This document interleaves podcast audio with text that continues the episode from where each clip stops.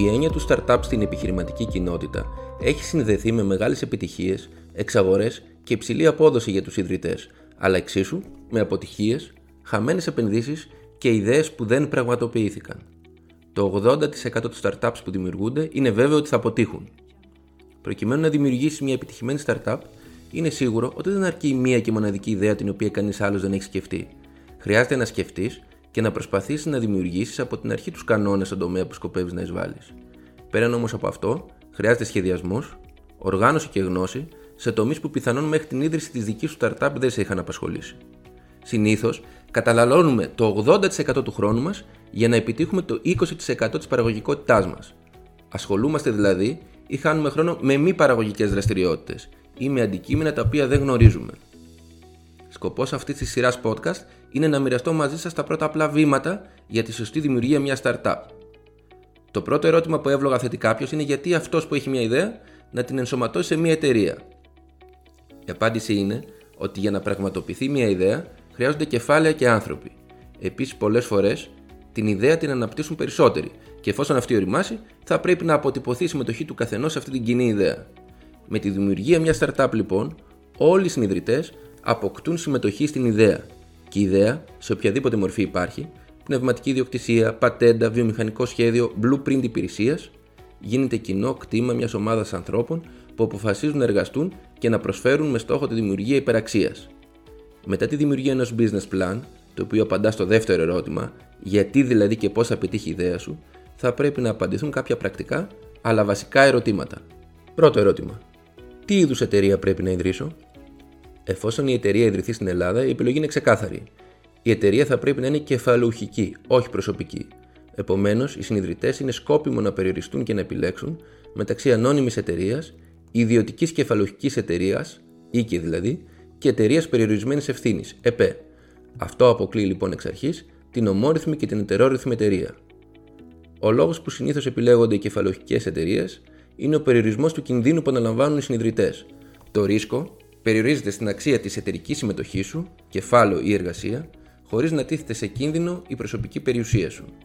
Η συνηθέστερη ιδέα επιλογή για μια startup είναι αυτή της ιδιωτικής κεφαλαιοχικής εταιρείας, IKE. Τα βασικά πλεονεκτήματα είναι ότι ουσιαστικά δεν απαιτείται μετοχικό κεφάλαιο. Υπάρχει επίσης η δυνατότητα να αποτιμηθεί η εργασία των συνειδητών σε αξία επί του μετοχικού κεφαλαίου, ενώ διατηρούνται όλα τα πλεονεκτήματα μιας κεφαλαιοχικής εταιρείας στη διάρθρωση και τη λειτουργία της. Δεύτερο ερώτημα. Ποια θα είναι η έδρα της εταιρείας και σε ποια χώρα θα πρέπει να είναι η βάση της; Η έδρα που πράγματι δραστηριοποιείται η εταιρεία είναι συνήθως η ασφαλέστερη επιλογή. Τα κριτήρια για οποιαδήποτε άλλη επιλογή είναι δύο. Οι συντελεστές φορολόγησης και η επιθυμία πιθανών επενδυτών να συναλλάσσονται με εταιρείες που δραστηριοποιούνται υπό συγκεκριμένο δίκαιο. Ω προς τη φορολόγηση, ο φορολογικός συντελεστής στην Ελλάδα ανέρχεται σε 24% επί των κερδών, ενώ η φορολογία επί των μερισμάτων σε 5%. Τέλος, Ανάλογα με τα εισοδήματα των μετόχων, αυτοί επιβαρύνονται με την εισφορά αλληλεγγύης. Ωστόσο, δεδομένου ότι αν αποφασίσει κάποιος να δραστηριοποιηθεί μέσω εταιρείας του εξωτερικού προκύπτουν σύνθετα φορολογικά προβλήματα, είναι σίγουρο ότι θα χρειαστεί εξειδικευμένη φορολογική συμβουλή. Ω προς την προτίμηση των venture capitals, η έδρα αντιμετωπίζεται ανάλογα με το αντικείμενο δραστηριοποίησης κάθε εταιρείας.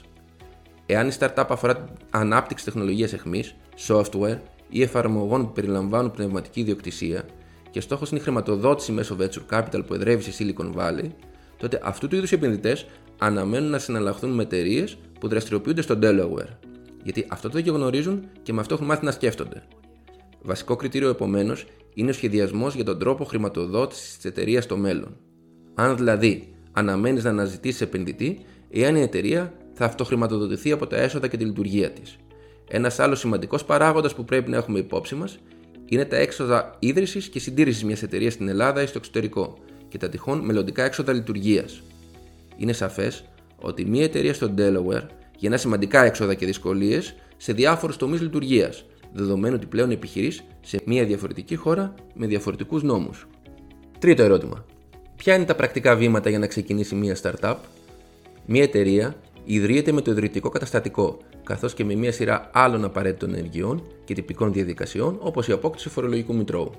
Ωστόσο, ταυτόχρονα με την ίδρυση, θα πρέπει να έχουν λυθεί και προσδιοριστεί όλα τα θέματα συνεργασίας των ιδρυτών μέσω ειδικών συμφωνιών μετόχων, συμβάσεων εργασίας, συμφωνητικών μεταβίβασης πνευματικής ιδιοκτησίας και άλλα.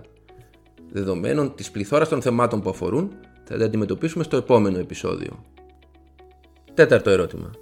Πώς θα ονομαστεί η startup, ένα βασικό θέμα είναι η ονομασία. Σε αυτό το τομέα θα πρέπει, αφού καταλήξεις επιλογές σου, να βεβαιωθείς ότι Α. Υπάρχει διαθέσιμο το αντίστοιχο domain name. Β. Ότι η ονομασία δεν είναι κατοχυρωμένη ως εμπορικός σήμα στην Ευρωπαϊκή Ένωση ή και στη χώρα που θα δραστηριοποιηθείς. Εν συνεχεία θα πρέπει να το κατοχυρώσεις. Γ. Ότι μπορεί η εταιρεία να φέρει τη συγκεκριμένη ονομασία. Παραδείγματος χάρη μέσω προέγκρισης από το γεμίσιο ό,τι αφορά την Ελλάδα. Πέμπτο ερώτημα. Πώς θα προχωρήσεις στην ίδρυση της startup σου, Οι επιλογές είναι δύο. Είτε προχωράς με βάση τα πρότυπα που κυκλοφορούν στο διαδίκτυο, με χρέωση ή χωρίς χρέωση, ή απευθύνεσαι σε δικηγόρο. Στην πρώτη περίπτωση, έχεις τη δυνατότητα να κρατήσεις το κόστος χαμηλά, αλλά υπάρχει ο κίνδυνος να κάνεις λάθη κατά την εφαρμογή των υποδειγμάτων και γι' αυτό το λόγο απαιτείται ιδιαίτερη συμμετοχή και ενασχόλησή σου. Η Anderson Legal έχει καταφέρει να συνδυάσει τις δύο αυτές επιλογές με το Start a Startup Toolkit, ένα προϊόν που συνδυάζει το σύνολο των εγγράφων και διαδικασιών που απαιτείται για να ξεκινήσει μια startup με τη συμβουλευτική υποστήριξη και γνώση της εταιρείας μας στον τομέα των startups.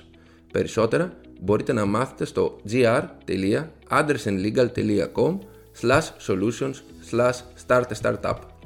Στο επόμενο επεισόδιο θα μιλήσουμε για την εταιρική δομή μιας startup και τη ρύθμιση των σχέσεων μεταξύ των μετόχων.